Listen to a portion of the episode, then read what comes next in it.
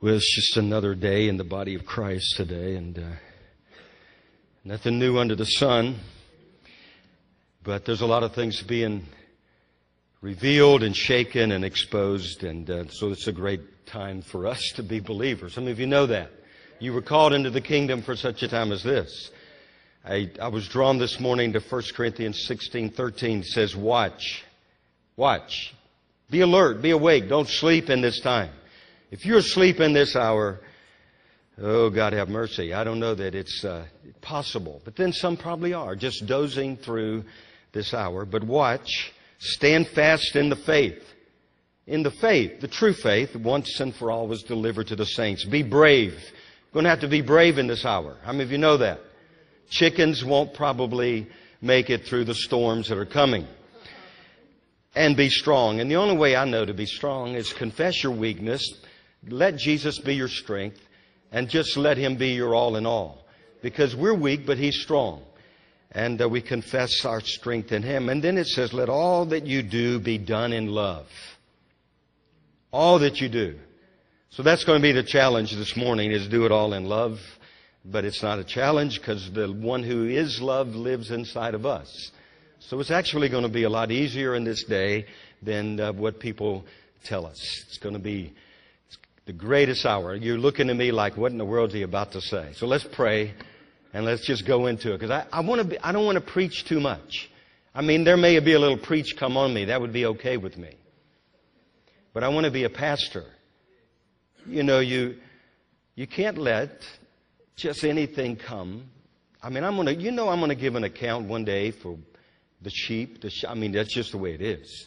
And uh, so, Lord, we thank you for this morning. Thank you for all that's going on in our nation, in the body of Christ. Lord, as we were reminded, this is not the work of the devil. This, God, you said you would shake everything that can be shaken. And uh, Lord, we thank you that you are drawing us back to the Word of our God, those ancient words that is are forever, eternal. Men will come and men will go. All the flesh is as the grass, it withers, but the Word of our God endures forever.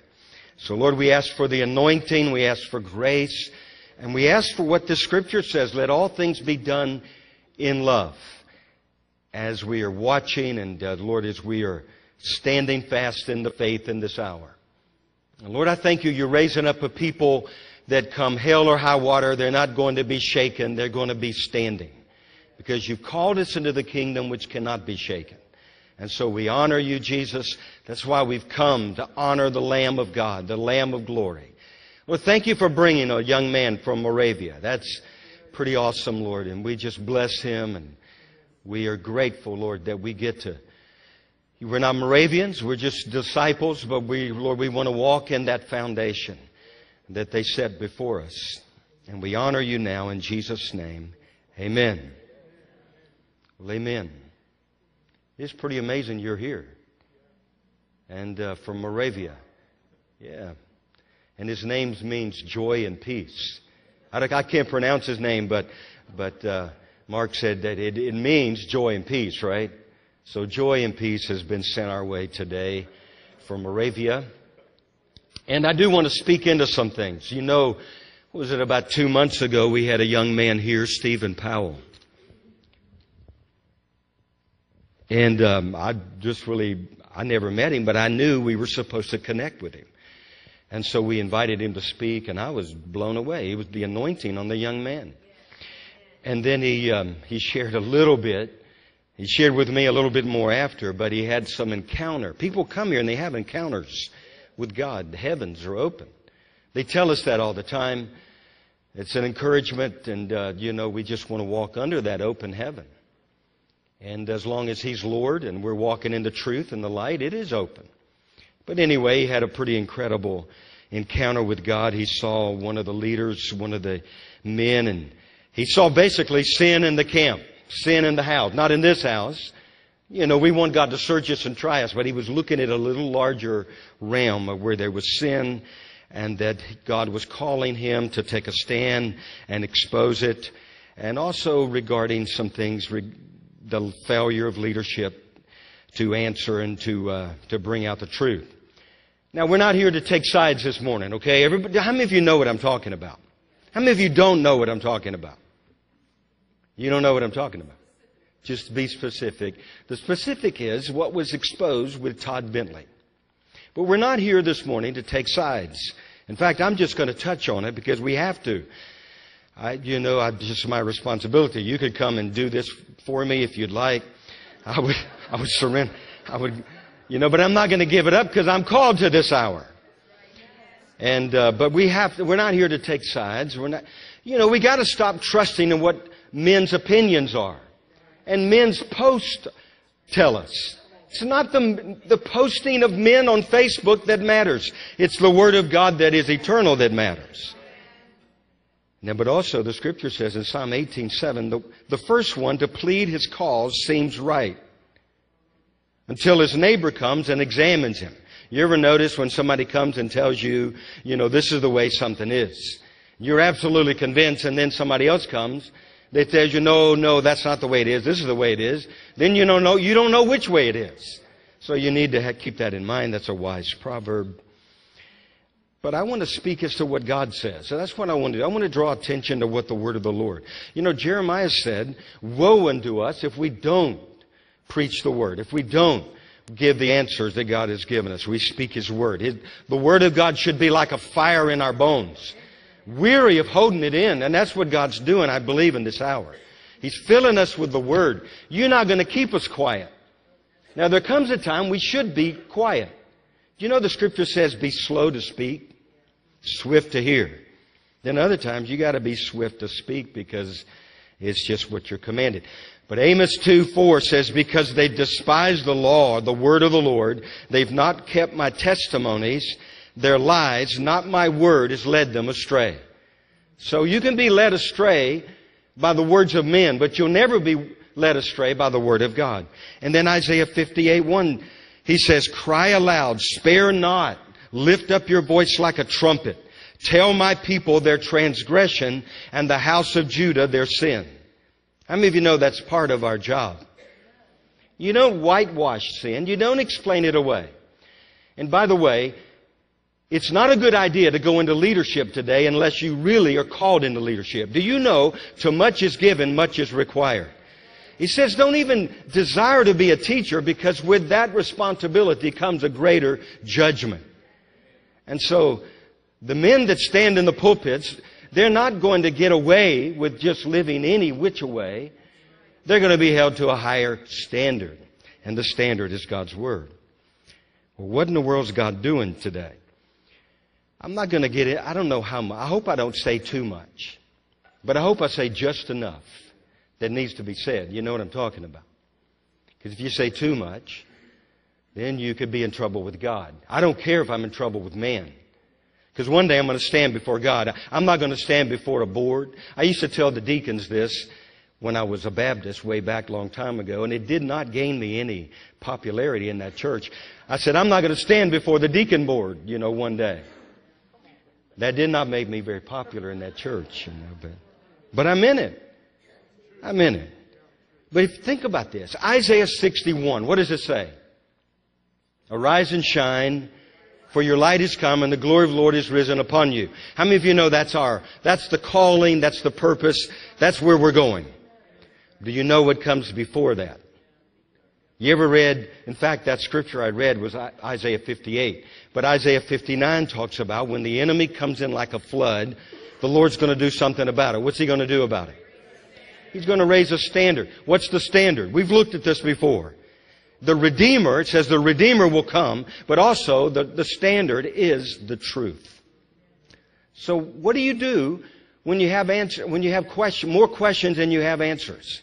You go to the Word of God because the Word of God is true. Now this is what I believe God's doing. Look over in 1 Corinthians chapter 5. You guys giving me grace, right? You're with me? Everybody's on the same page. Well, when you go to 1 Corinthians chapter 5, you'll be on the same page. But, but look with me, if you would. You, you, we have to look. What is God saying in this hour? Here's what I believe He's saying. Verse 1.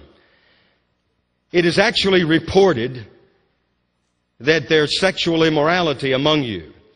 And such sexual immorality as it is not even named among the lost or the Gentiles. That a man has his father's wife. Now that was the particular case in this occasion. And you're puffed up, proud, and you have not rather mourned that he who has done this deed might be taken away from among you.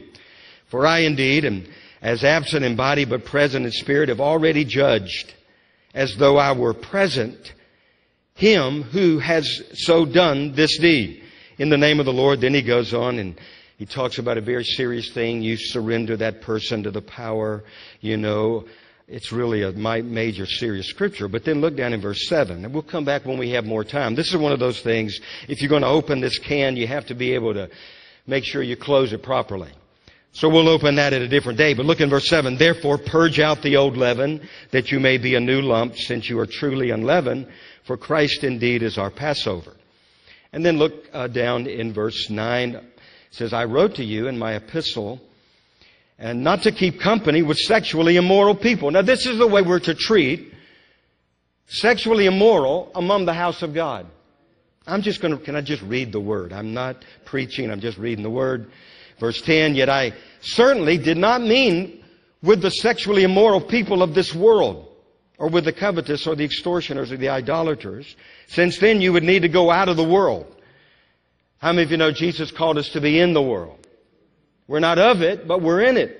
So therefore we need to know how to act in the world as the body of Christ. But now I have written to you not to keep company with anyone named a brother who is a sexually immoral or covetous or an idolater or a drunkard. For what have I to do with judging those also who are outside? Do you not judge those who are inside? Now, what did he say there? He said you're supposed to judge those who are inside. But those who are outside, God judges. Therefore, put away from yourself the evil person. I think that's an interesting scripture in the times in which we're living. Now look over in uh, 1 Peter chapter 4. Now here's what I really believe God's saying. Because we're not taking sides and we're not pointing fingers. We're just going to read the word so we'll know how to act in this hour. 1 Peter chapter 4 verse 17. This is a word for the moment. For the time has come. Say the time has come. For judgment to begin where? At the house of God. Now this is serious. And if it begins with us first, what will be the end of those who do not obey the gospel or the good news? The gospel is the word good news.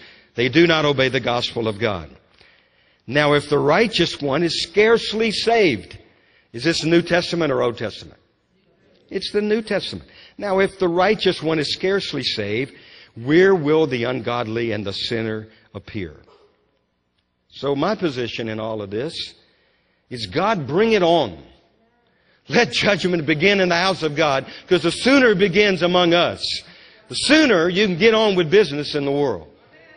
And so we have to judge ourselves lest we be judged. You know, that's a, you're going to have to walk in holiness and purity in this hour, or you're probably going to get exposed some way or the other. It's not a time to hide your sin. He's coming for a bride without spot and without blemish. He's not coming for a bride in bed for a bride in bed with the world. He's coming for a bride that's looking for him. And they've, they've got on those garments of righteousness. Now I know people say, well, that righteousness is just imputed or imparted. Well, I understand that, but he said, seek the kingdom of God and his righteousness. We're to walk in righteousness, and I'm going to show you that in a little bit. Now, I'm going to be in this word going back to this subject from time to time. But, uh, but we gotta, we gotta get on with it because we gotta get ready. Say we gotta get ready. This is an hour unlike any other. We can't stay too long caught up in all the issues of the world. Even the things that are being exposed in the church, we may have to address these things, but we gotta get at, be about our Father's business. I read this week, someone said, and I have a lot of respect for this person, they said that the great falling away is almost come to its conclusion. And at the same time, God is preparing a people that He's going to raise up out of obscurity and hiddenness to do His will, which is to see a great harvest of souls in this hour, in this generation. And I believe God is getting us ready to do it. Listen, it's not about a personality. Personalities, if you lift them up too much, they're going to fall right in front of you. It's not about personalities. It's not about the latest program. How many of you know the church has had all the greatest, especially the American church? We've got the greatest programs money can buy. We got a program for this and we got a program for that. It's not about your position. It's not about popularity. It's about the person of the Lord Jesus Christ. Now I want you to go with me to the book of Habakkuk. How many of you have read the book of Habakkuk? How many of you have not read the book of Habakkuk? You, when you get to heaven, you're going to meet Habakkuk. And he's going to ask you, did you read my book? And you, you know, you would be awful embarrassed. No, I never read your book, Habakkuk. You know, was it a bestseller? You know, was it on Amazon?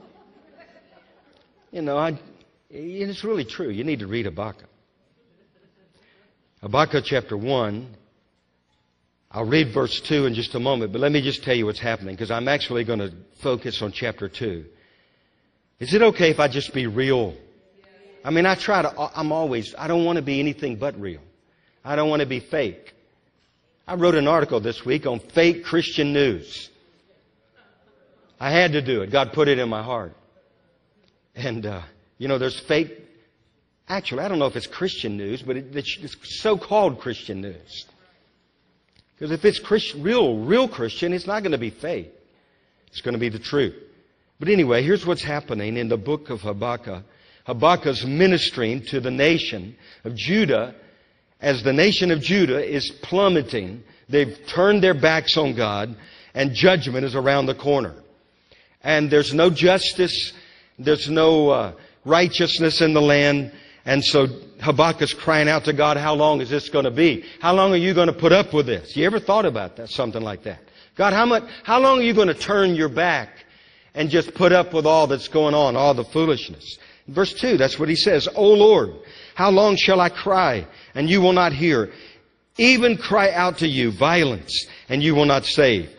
Why do you show me iniquity and cause me to see trouble? For plundering and violence are before me. There is strife and contention that is arising. In other words, there was political contention. There was contention among the, the people of God. And he's crying out, he's saying, God, when are you going to come and answer all of this stuff? And then over in chapter 2 in verse 1, here's what he says. He says, I will stand my watch and set myself on the rampart and I will watch to see what he will say to me and what I will answer when I am corrected. Do you know it's a good thing to be disciplined of the Lord? How many of you know that? But it's not enough to be disciplined. We have to respond correctly to the discipline. You don't want to just get an old fashioned whipping. You want to be changed because you got the whipping. So you don't have to get a harder whipping. How many of you know that? you know, we need to hear stuff like this. You ever been taken out to the woodshed by God? Anybody like anybody in here? Maybe we're preaching a foreign language in this hour.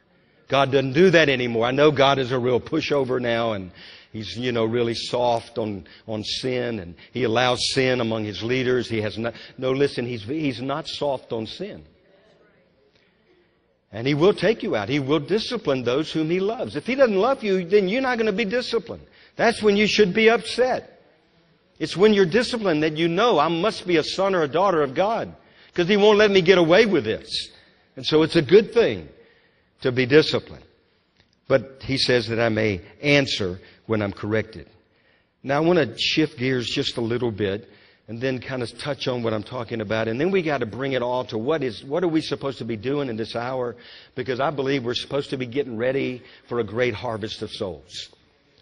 A few weeks ago, if you, those of you that weren't here, we had a baptismal set up over here. There it is back there. And I remember seeing there'll be a day when the line's going to be really long with people being baptized. We baptized 130 something people over two nights. Now it wasn't first time baptism. And I'm going to try to explain that. But it's something that I believe that God is doing now. There's something happening all over. When I was in Georgia this week, I found out it's not only happening in Dawsonville, Georgia. It's happening in Louisiana. It's happening in Texas. There are things going on in Pennsylvania. Can you believe God is moving in Pennsylvania? Virginia, Maryland, many places right now.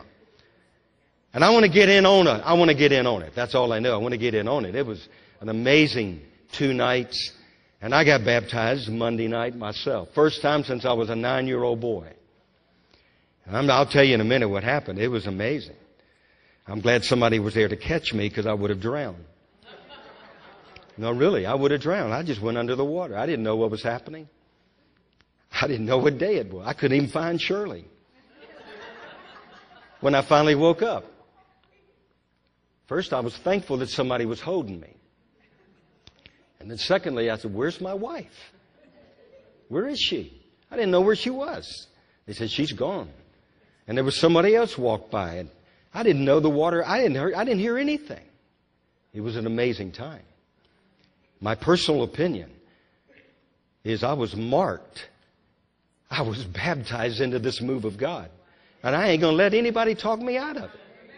I'm going to get ready. I'm going to get ready. We're going to see, I'm telling you, what we saw that night ain't nothing compared to what's coming. We're going to have to figure out a way to have stopping stations or something along the way. But let me get back on course because, you know, all of us should have vision. You got to at least know where you're going, at least for the rest of the day. Most people don't even know where they're going to lunch, but you need to have a little vision. Without vision, you'll do your own thing. How many of you know that? It says, unless, you know, if you don't have vision, you'll cast off restraint. The people perish for a lack of vision. So we need, and that word means prophetic revelation. So we need prophetic revelation from God to know where we're going, what He wants us to do. And that's what I believe that Habakkuk, God is speaking to him in this. So let me, let me read verse 2 through 4 and then we're going to look at it and then go from there. Then the Lord answered me and said, write the vision, make it plain on tablets that he may run who reads it. For the vision is yet for an appointed time. Now that's really, we don't want to get ahead of ourselves, but how many of you know that's really true? Things God tells you often are not for that very moment that He told you. Sometimes it's for an appointed time. So you have to know how to respond until that appointment comes to pass. He goes on, he says, but at the end it will speak and it will not lie. Though it tarries, do what? Wait for it. No, quit. Leave. Throw in the towel. No, that's not what it says. Wait for it. Because it will surely come. It will not tarry. Behold, the proud, his soul is not upright in him, but the just shall live by his, his faith. Now we need to know what do we do when God gives us vision? He's given us an assignment. How many of you know at least part of what your assignment is? Some of you. How many of you are still looking? You know, all we're still looking for the ultimate purpose. I don't know that we're going to find out the whole thing. We just, basically, we see Him. We follow the Lamb wherever He goes. And God will take care of those things, but there is some vision that He wants us to have. So how are we going to walk out the things that God's called us to? Number one, stand your watch. Stand your watch. Get in the place where God can speak to you.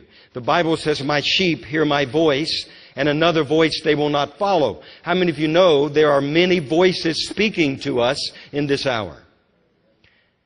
Especially if you look on Facebook. You will find the latest, the latest voice that's telling you exactly what you should believe and what you should do. But if you listen to all those voices, you might miss the one who's speaking the, the truth to you. He said, My sheep hear my voice. My voice. That voice you may never hear on Facebook. Now you might, I don't know, you might. You know, somebody might be speaking, thus saith the Lord. I'll never forget the day in seminary when I was a, just a Baptist. You know, in those days, I knew that God wrote a book, but I didn't know He had a voice.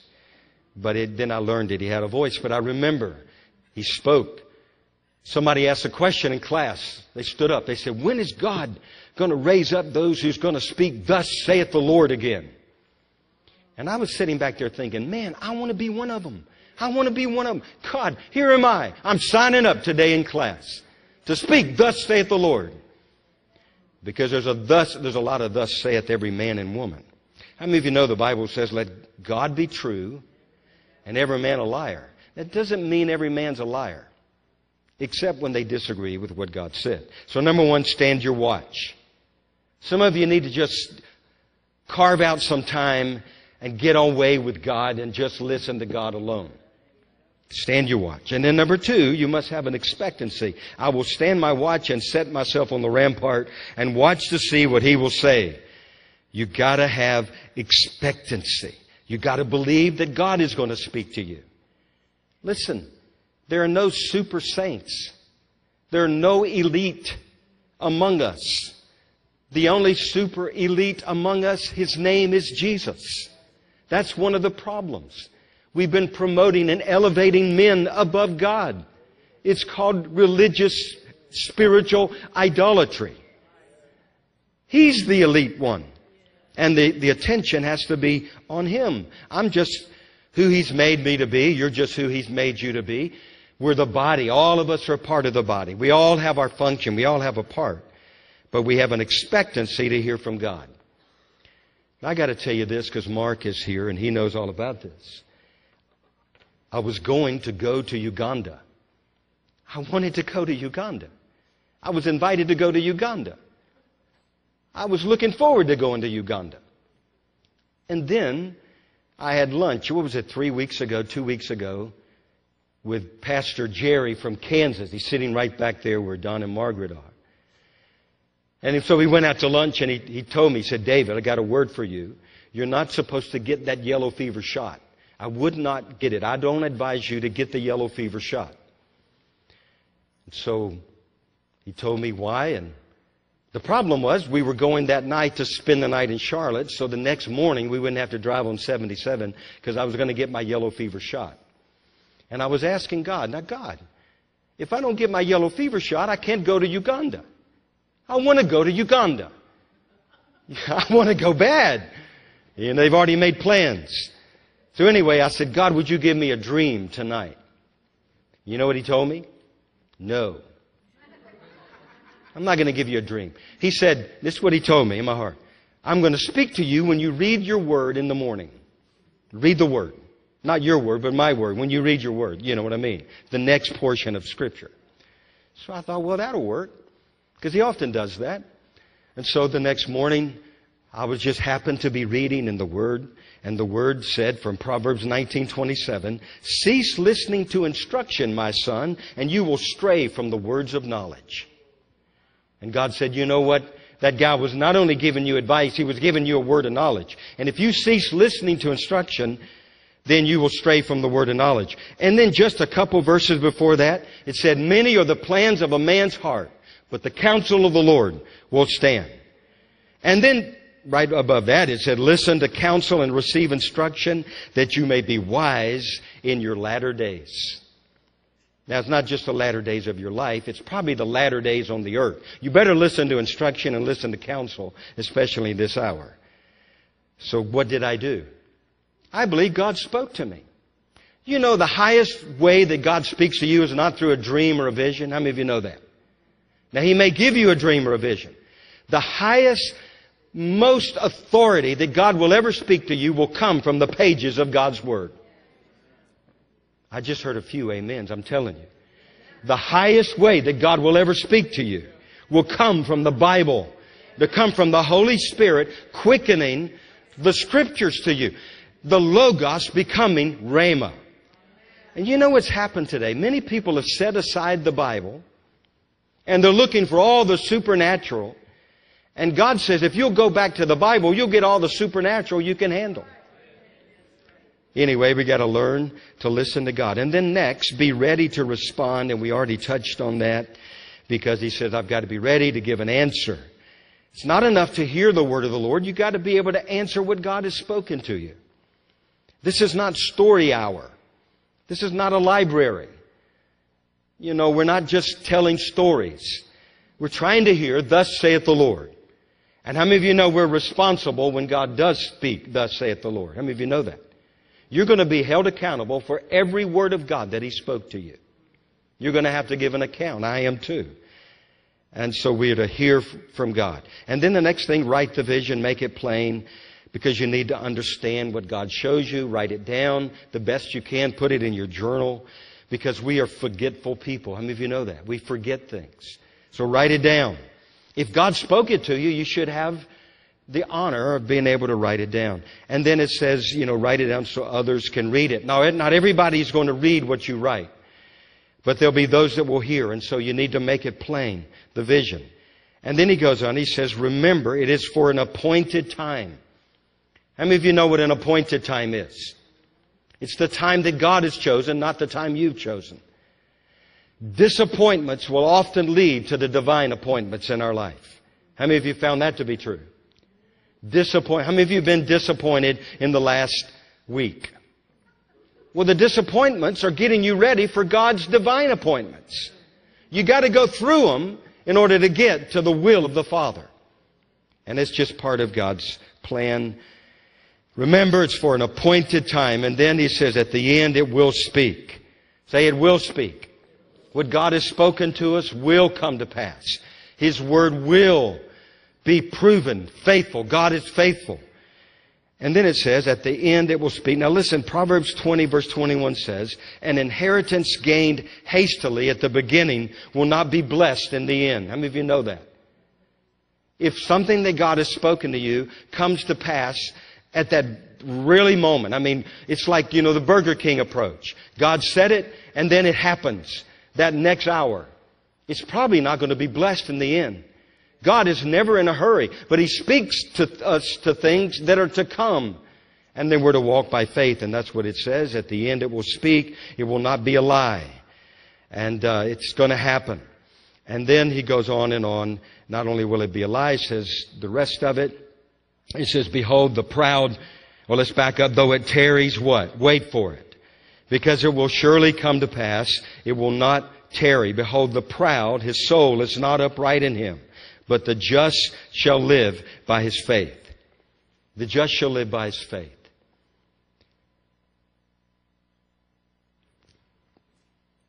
I want us to go to 2 Timothy real quick.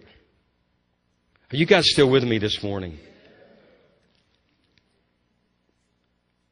I feel like now we got to speak into the atmosphere. We need to speak into something. You know, all liars have their place. You know where that place will ultimately be? Where? The lake of fire. Some people tell us that doesn't exist anymore. It's going to exist as long as I read about it in the book. As long as I can read, the lake of fire will exist. You know, we can't pick and choose. But we've got to be not only that's not only the thing the last thing that scripture says. It also says all the sexually immoral all of the idolaters. And there's a whole list there. We should probably read that again. But I want to look at something. 2 Timothy chapter 2 and look in verse 15. It says, be diligent. Now who's this speaking to? He's speaking to us. Be diligent. You can't be lazy from here on out. If you're going to be a disciple of Jesus Christ, you've got to be a disciple of Jesus Christ. You got to take up your cross and follow Him. Be diligent to present yourself approved to God. Approved to who? Approved to God. Who are you going to stand before on that day of judgment? You're going to stand before God. You're not going to stand before a man. Hey, Dylan, catch this. Thank you. Man, it's getting hot in here. I didn't know. I, know, I wore a tie today because I had to have a picture. But normally I wouldn't wear it. Be diligent to present yourself approved to God, a worker who does not need to be ashamed, rightly dividing the word of truth. The, oh, what's the word of truth? It's God's word. But shun profane and idle babblings, for they will increase to, to more ungodliness. In other words, we're not worried about the babblings of men. We want to be focused on the Word of God. You rightly divide the Word of God. And all men are liars unless they agree with what God's Word has said. And so it goes on, it says, profane, shun, uh, profane and idle babbling, for they will increase to more ungodliness, and their message will spread like cancer. Verse 18, who have, there will be those who have strayed concerning the truth, saying that the resurrection is already past. That was the, the, specific thing in that day. And they will overthrow the faith of some. Nevertheless, say nevertheless. The solid foundation of God stands, having this seal, the Lord knows those who are His. And let everyone who names the name of Christ do what? Depart from iniquity. So everyone that names the name of Christ, you're not to continue living in your sin. You're to depart from iniquity. There's to be a difference in those who claim to know Jesus from those who just are living in the world. Is that right? And the Lord's going to require that in this hour. And then he goes on and, and says, uh, verse 22, flee youthful lusts, but pursue what? Righteousness, faith, love, peace with all those who call upon the Lord out of a pure heart. Verse 25, in humility, correcting those who are in opposition, if God perhaps will grant them repentance so that they may know the truth. And then he goes on, and then chapter 3, I, I don't know if, if you understand this, but it, it, it says that there's some things we're to look out for in this day. But know this, that in the last days, what kind of times are coming? Perilous times. Men will be lovers of themselves, and then it goes on in verse 2, they'll be unholy, unloving, unforgiving, slanderers, without self-control. Verse 5, having a form of godliness, but denying what? Denying its power. Now what does that mean, denying the power? The power of a changed life. The power that when you came to Jesus and you came to the cross, that you really did die to yourself and you're picking up your cross and you're following Him. And there's a new, you're a new creation. It doesn't mean that you've become perfected, but it means that old things are passed away and you've got a new course. Remember what the Lord said, those that came to Him, those who wanted to be baptized, you got to go bear fruit worthy of repentance.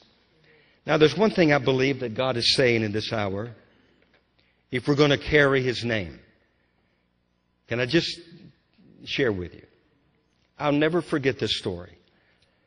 If you're going to call yourself a Christian in this hour, it's the story of Alexander the Great. I think I've shared this. You remember. We may have shared it at a young man's meeting.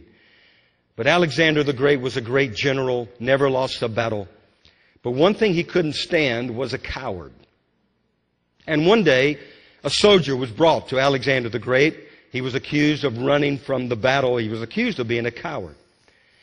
And we know that in that scripture in Revelation, it not only has a coward, it also speaks of sexually immoral. So he brings this man before him, and he asks him his name. He says, Soldier, what is your name? The man said, Alexander, sir. He had the same name as Alexander the Great. Alexander the Great was stunned. He said, What? What is your name? My name is Alexander, sir. He said, What? What is your name? Soldier, what is your name? He said, Alexander, sir. And he's trembling. About that time, Alexander the Great drew his sword, knocked the man to the ground, the soldier, stuck his sword at his throat and said, Soldier, change your conduct or change your name. And you know what that scripture just tells me? Let those who name the name of Christ depart from iniquity. I want to just say this. Because I'm going to stand before God one day. God has not given leaders grace to continue in their sin just so the lost will be saved. Can I show you what real grace is? Because if you heard that, that is a perversion of grace. Now look over in Titus. Titus, and here's real, say, I want to know what real grace is. Because there's a perversion of grace today that says you can live in sin and be all right with God. Everything will work out. You have a secure home in glory. And living in sin. And yet you read Revelation and it says, all liars, all sexually immoral, all idolaters, all, and the list goes on and on, will have their part in the lake that burns with fire. So anyway, we better know what grace is, because there are going to be people that claim to know Him, but they deny the power thereof. Well, what are they denying? They're denying the power of God to transform the life. Look in this, verse 11. Titus chapter 2. For the grace of God, say grace, that brings salvation. So this is the kind of grace that gets you saved. How many of you think this is probably the kind of grace we ought to know about? It's the kind of grace that doesn't make you a super saint. It just gets you in the kingdom. For the grace of God that brings salvation has appeared to all men. Okay, so what does that mean? Verse 12. It teaches us, teaching us that denying ungodliness and worldly lust, we should live. Now, does it mean live when you get to heaven? Live now, live on the earth, soberly, righteously, and godly. Where? In the present age. In the present age. And when you live soberly, righteously, and godly in the present age, then you can look for that blessed hope, the glorious appearing of our Lord Jesus Christ. That's what verse 13 says. And then look what it says in 14. Who gave himself for us that he might redeem us. Say redeem. From some sin. Is that what it says? Every lawless deed. Does he stop there? And purify for himself who? His own special people. How many of you think you're special? You are. You're special. So what does he come to do? Purify us for what? As a trophy to the world? No, as a testimony to himself. That's what it says. Every lawless deed and purify for himself his own special people, zealous for good works. And then if you doubt, you should read that verse. Look in verse 15. Speak these things, exhort and rebuke with all authority. Whose authority? The authority of the Word of God. Let no one despise you. You know, remember that uh, Jesus said, It's not those who call me Lord, Lord.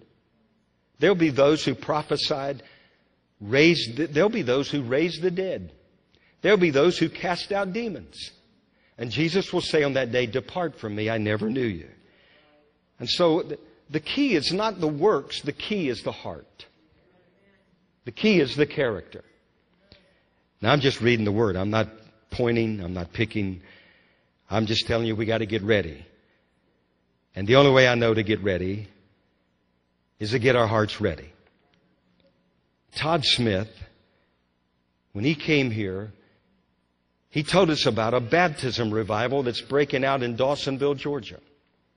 My, my, I know I'd heard about that months before. My first thought was, what do you mean baptism? You know where I grew up, they taught me, you just get baptized after you're saved. It's a, you know, a picture of your death and burial and resurrection. And then God began to show me there's more to this than meets the eye. And many of you, how many of you were a part of that, those two nights? Many of you. I was this past week, and I'll tell you what happened to me was something that hadn't happened to me in a long time. And I'm so grateful that God would do that. So I remember we were praying here on a Thursday, on a Monday morning, and somebody said they had a vision of a pool. You remember that? They said they, was it you? You had a vision of a pool. That was before the baptism service. And God is up to something. I remember when I was in seminary years ago, and I told you this is when I knew God wrote a book, but I didn't know He had a voice. But I, He did have a voice. And I remember the day we're standing out on the shore of Lake Pontchartrain, and I've shared this before with some of you, but, but God spoke to us. We're, we were around, we're having a little prayer time together, and, and I looked at those guys and I said, you know what? God's getting us ready. One day we're going to be a part of the greatest revival America's ever known. And I have wondered about that, and I've debated about that, and I've reminded God about that. Every place I've ever lived, I said, God, is this the place? Is now the time? Is this the hour of that greatest move of God that the nation or the world or America? Because I believe it's going to go way beyond the nation. The nations are in a mess today. The nations need God. as never before. And I believe it's going to happen.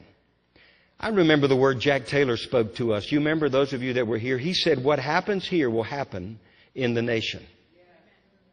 In other words, we got to get on with it. Because I remember thinking, Jack, are you sure you meant what you just said? What happens here among us is what's going to affect the nation. Now, maybe he was speaking the church. You know what I mean? I took it literal. I like to take things literal as if God is speaking to me as if I'm the only one in the room.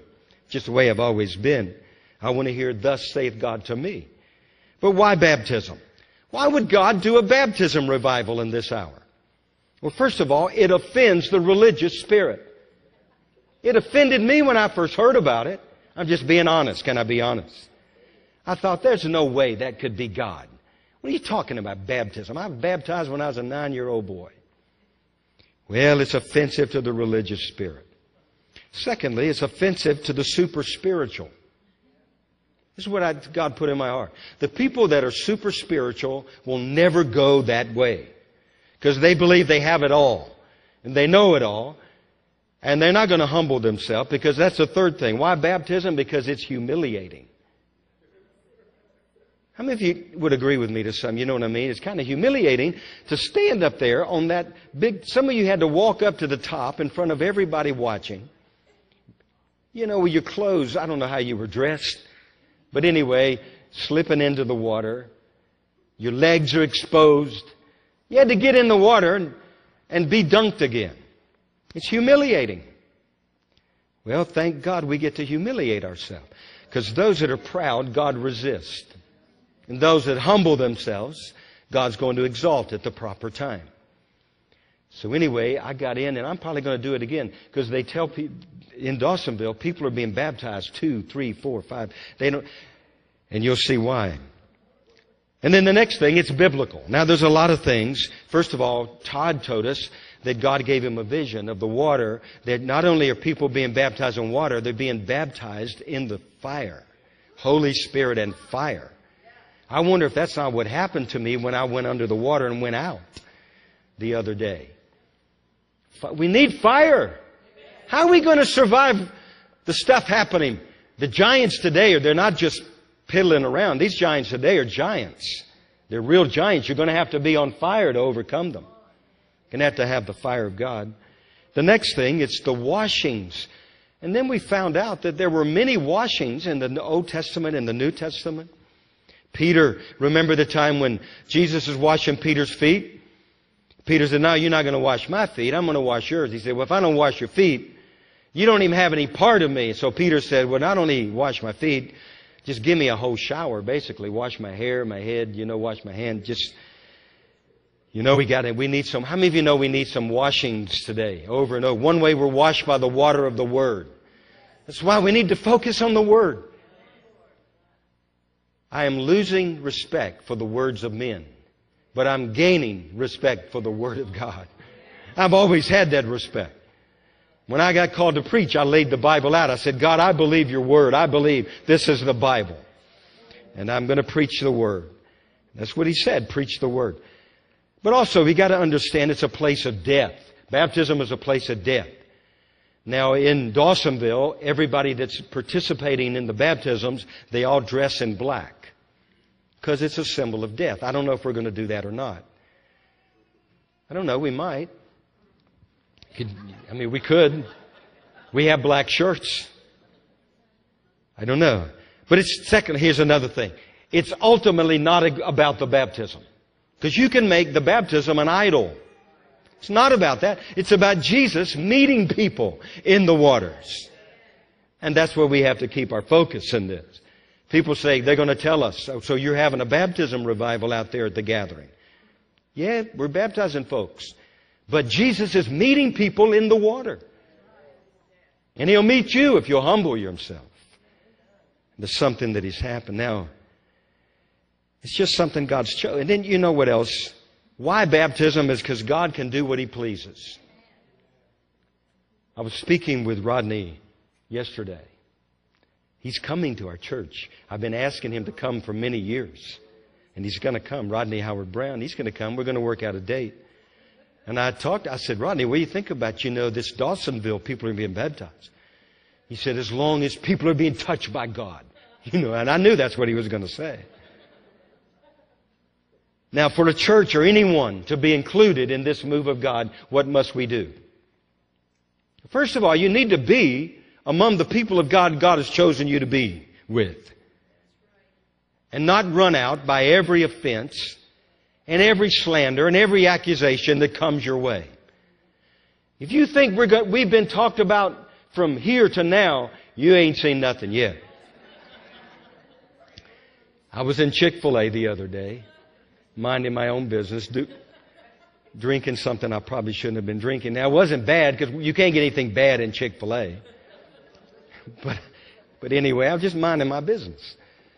And one of the guys who works at Chick fil A came to me and said, I got to ask you a question. There was a lady in here a few days ago, and she was talking about how you were getting ready to slaughter Muslims and that you're part of the Illuminati. And, and I was, I said, Really? You mean, you mean the Illuminati that people talk about? I, I mean, how do you respond? I just looked at him, you know, and I just said, You know, young man, you know, Jesus said something about this. He said, you, It's not a good thing when all men speak well about you. It's better when they don't speak well of you, for they persecuted, so they persecuted the prophets that were before you. So anyway, he's a believer, and he could, you know, he wanted to know my thoughts. And I don't know, we, what Jesus said, bless those that curse you. Break the curses off of you. So I realized Shirley and I better get busy breaking the curses. You better get busy breaking, the curses. If God uses us the way that He really wants to use us, the persecution has just begun. From the religious crowd, mostly. How many of you know what I'm right? You know what I'm talking about. So how are you going to be, if you're going to be involved in a move of God, what must you do in this hour? Number one, be hungry. Be hungry. God, make us hungry. We don't want to be satisfied. We do not. The worst state we could be in in this hour is in a lukewarm state. The state of lukewarmness. We don't want to be there. God, turn up the heat. Whatever it takes. Don't let me be lukewarm. I want to be burning hot for you. Because the Lord said, if you're only lukewarm, I'm going to come and spew you out. And He's going to spew a lot of people out that thought they were in the main thing. They may have even thought they were the big honchos. God's not into the big honchos. He's into the burning hot little ones that are even some of the most obscure ones. But they carry His name and they walk in righteousness and holiness and they hunger. Jesus said, blessed are those if you hunger and thirst for righteousness for you will be what? Filled. So we got to get hungry. I'm asking God to make us hungry. I'm going to ask God to, to pour into us a new dose of holy, hungerness. I'll get to holiness because that's the second one. You got to be holy. You got to be pure in heart. The pure in heart, they'll see God. So that means not only would they see God in their own lives, they'll see God moving among other lives. They'll see God moving in their city. They'll see God moving. Because if you're not holy, it's like a blindness. And you won't see. You got to get on the highway of holiness. There's a highway of holiness we got to get on. I wonder if that highway is completed. I remember as a little boy in Louisiana, my dad, you know, they would, the word was they were going to build an interstate around our city. And my dad, this was way back, he would say, Yeah, I believe it when I see it. And he would say, he had a little way of, you know, and saying they don't mean what they mean. He said, he said, yeah, it's not going to happen until the year 2020. I was thinking about that recently. You know, when my dad said that, 2020 seemed like a long time ago. We're in 2020. Hey, Dad, it's 2020. And the highway still hadn't been built around our city. So. But I can tell you there's one highway that's been built. It's called the Highway of Holiness. And you got to get on it. Don't wait till 2020. Get on it in 2019. Get on it today. Walk on it. How are you going to be holy? Does it mean you got to dress holy? I don't know if you ever dress holy enough. In fact, most people today dress holy. They have holes in their clothes. So it's okay. That's not what he's talking about. Rend your heart, not your garments. You can have all the garments you want. You're not going to be holy. Jesus is our holiness. He is our sanctification. You die, you follow Him, you let Him live through you. That's the only holy rep- re- recipe I know. But you got to be holy. And then you got to be humble. We spoke about that. The proud are going to be resisted by God Himself. That's probably not a good thing. How many of you think it's probably not a good thing to be resisted by God? That's why we have to pray. I would challenge you guys every day God, search me, try me. Don't let there be any wicked way. God, forgive me of the lust of the flesh, the lust of the eyes, and the pride of life. God, deliver me from the pride of life, because pride is deceitful. You don't know when you steeped, moved into pride. So, God, deliver us from pride. One way may be this baptism and revival. You know, we just get to do stuff that the religious they're going to think you're out of, you've lost your mind. You know, a lot of people get saved when they go back in the in the waters because we're going to ask them, "Do you know Jesus? Have you been to the cross? Have you been saved?" So there's going to be people that's going to be saved right before they get dunked. Now that's going to be pretty cool. It's going to happen. So you humble yourself. Next, we got to honor Jesus. We honor Jesus. Say honor Jesus. We got to get back. The, the main reason we've come is to honor Him. We don't want to, I mean, yeah, you honor those who honors due, and we want to be honorable among one another, and you honor. There should be a position of honor. We should be honoring one another. That's, but we want to honor Jesus. If you honor Jesus, we can easily honor one another. And then we got to build him a house. We got to build him a place. Noah built an ark and was saved. This place out here looks like a gigantic ark. Well, it's time to draw people into the ark. It's time to lift up Jesus. Now, here's three more things. When revival comes, get ready. Why are you preaching on revival? Because that's what we've been getting ready for all our lives. Number one, it's going to be war. Get ready for persecution. Get ready for warfare. If you want to live, if you want church as normal, you may not want to come here. We don't want church as normal. I don't want church as normal.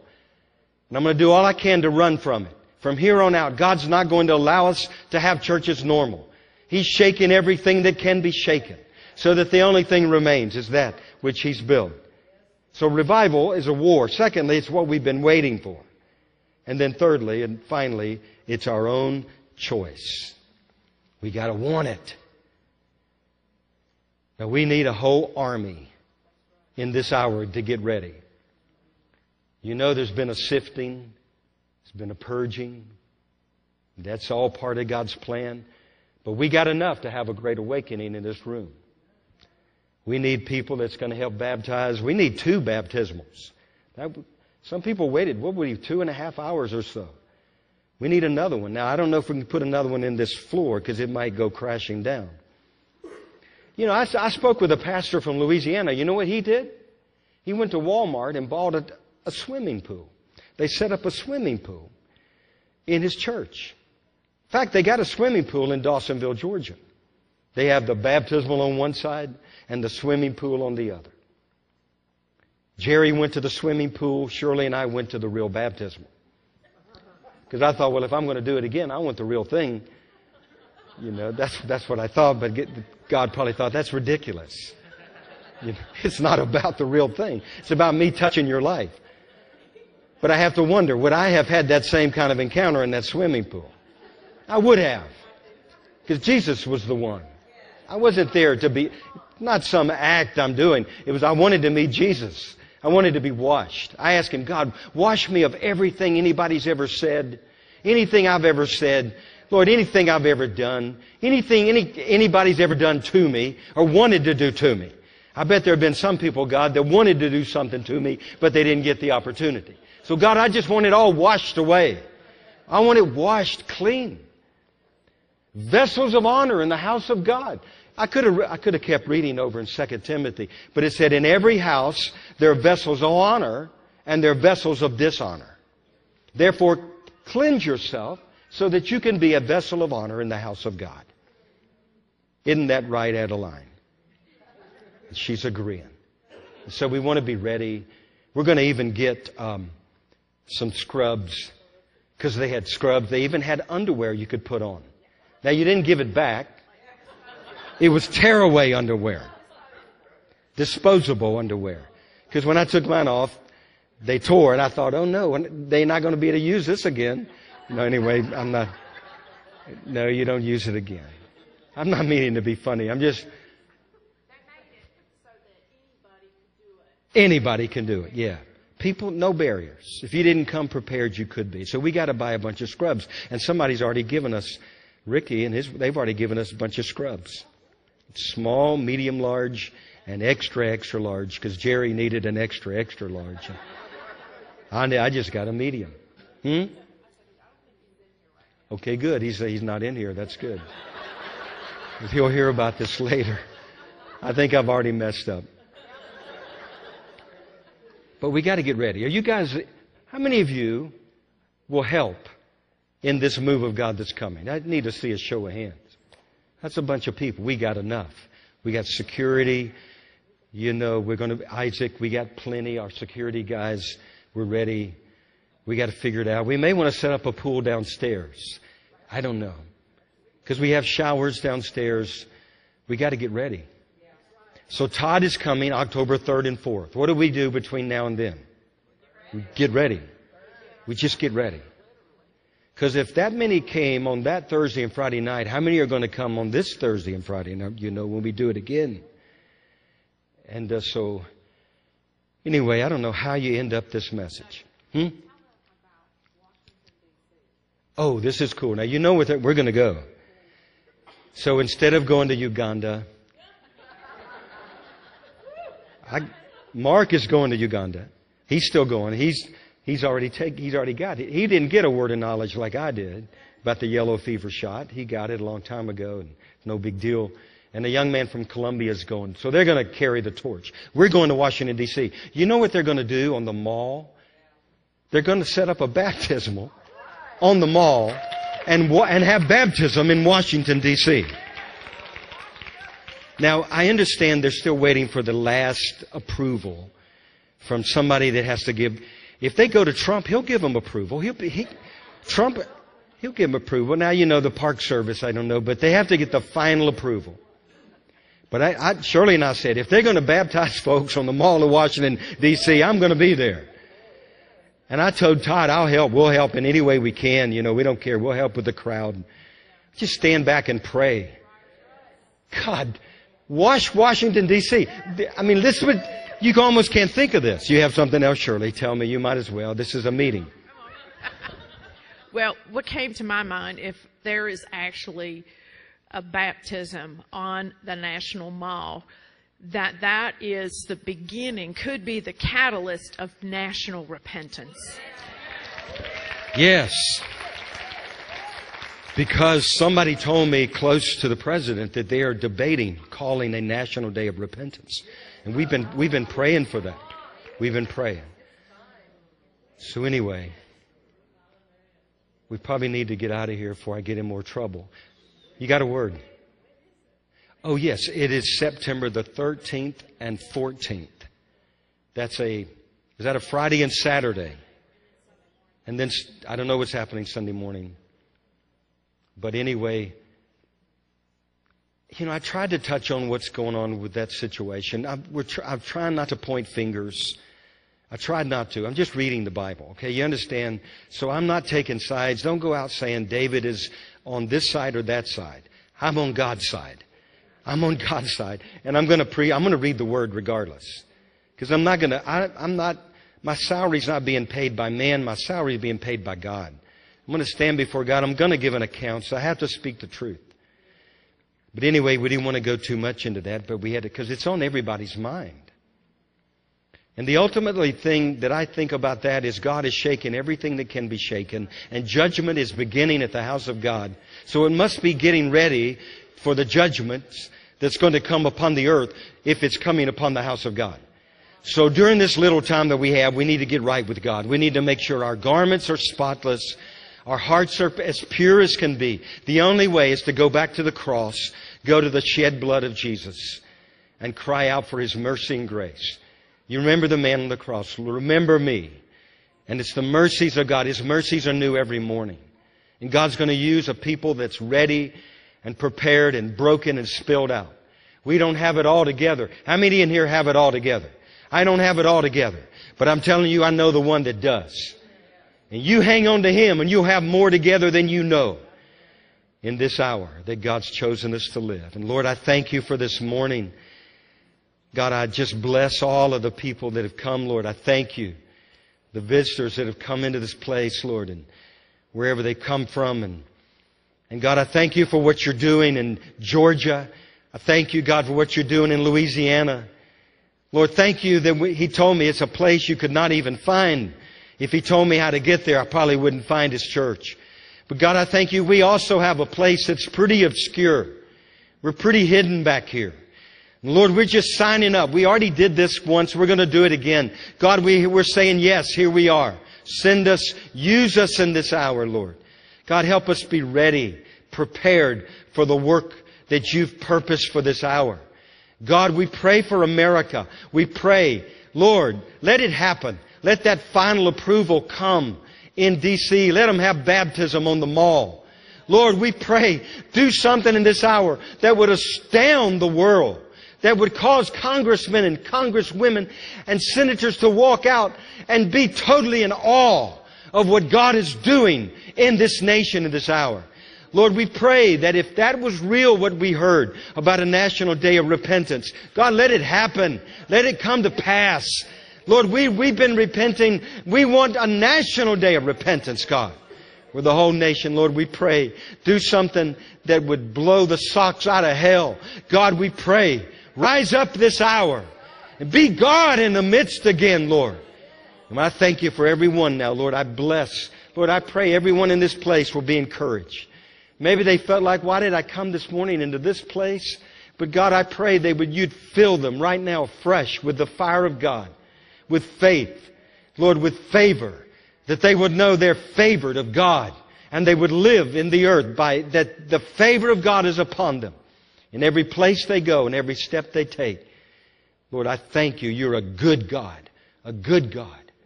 And we thank you and we honor you in this place this morning. Lord, there are people that have risked it all. They've come to here. They've come here. It's been risky. And they've lost everything and they're wondering. God, I pray for the vision that, Lord, what you spoke, that in the midst of disappointments, now the appointed time would come. Because you said, it is not a lie. Though it tarry, wait for it, for it shall truly come to pass. And I bless you for it and honor you. In the name of King Jesus we pray. Amen.